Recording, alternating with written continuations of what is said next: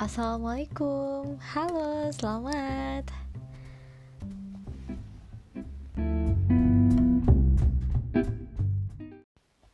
Hari ke-18 challenge hashtag 30 hari bersuara. Topik hari ini ngebahas makanan dan minuman. Aku simpulin jadi Rizky ya Karena aku mau sharing pengalaman aku mengenai Rizky ketika aku sedang umroh. Jadi hari pertama aku buka puasa di Mekah, aku bawa bekal dari hotel itu air zam-zam, permen, sama kurma. Aku udah prepare mau bagiin permen karena aku lihat di sana banyak anak kecil juga kan. Ya udah, sampai aku di pintunya Masjidil Haram, aku lupa pintu nomor berapa. Itu aku langsung membuka bungkusan permen dan aku bagi-bagiin gitu ke yang ada di sekitaranku.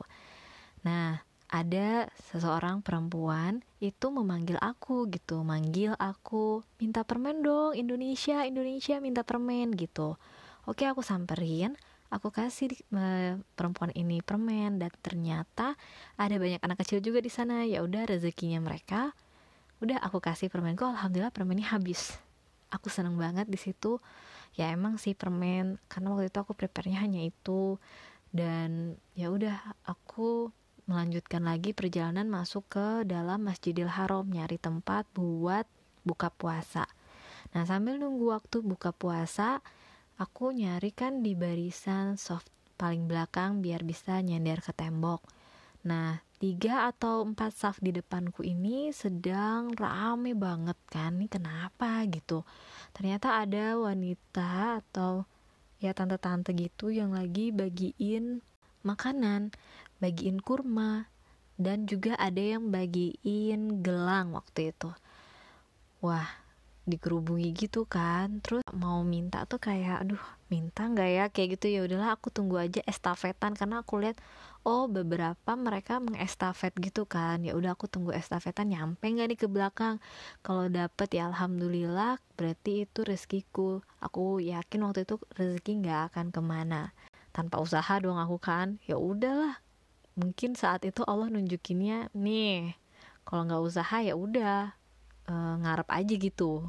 Dan gak usah dapet kayak gitu ibarat kita jadi aku kodarullah saat itu nggak dapet pembagiannya. Ya udahlah aku buka puasa alhamdulillah dengan bekalku. Dan ada tante-tante di samping aku nih.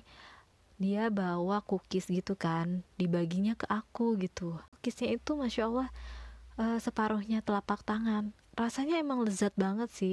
Dan aku dikasih sepotong cookies itu dan akhirnya aku juga membagikan kurmaku yang gak juga banyak gitu. Jadi kami saling berbagi dalam keterbatasan. Tetap nikmat gitu.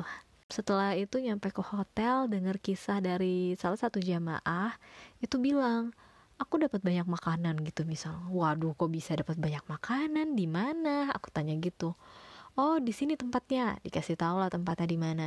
Terus aku juga dapat minuman gini gini gini. Lo kok bisa? Sampai dia tuh kayak habis belanja gitu loh.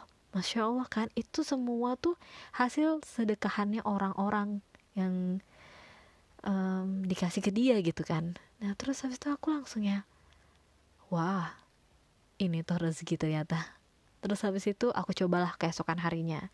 Nah terus ada orang yang lagi ngasih kurma ada orang yang lagi ngasih minuman. Yaudah aku samperin aja gitu. Dan alhamdulillah aku dapet. Tadinya kan waktu di hari pertama itu aku ngarepinnya dapetnya yang kayak di hari kedua kan. Cuman aku nggak usaha. Nah di hari kedua karena Allah udah kayak hei sadar dong sadar kalau mau lebih harus usaha kayak gitu. Aku akhirnya ya udah. Alhamdulillah Allah nyadarin dan aku melakukan usaha.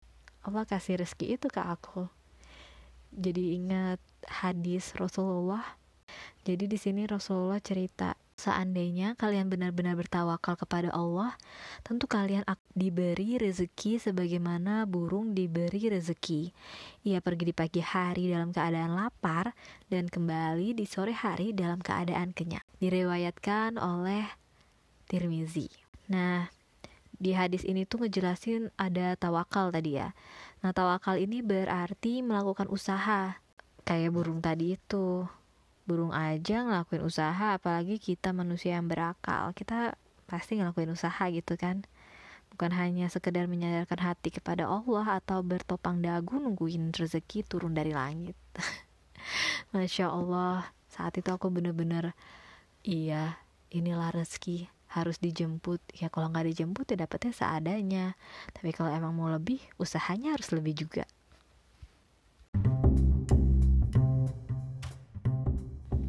Terima kasih telah mendengarkan apa yang saya bagi dan semangat berbagi.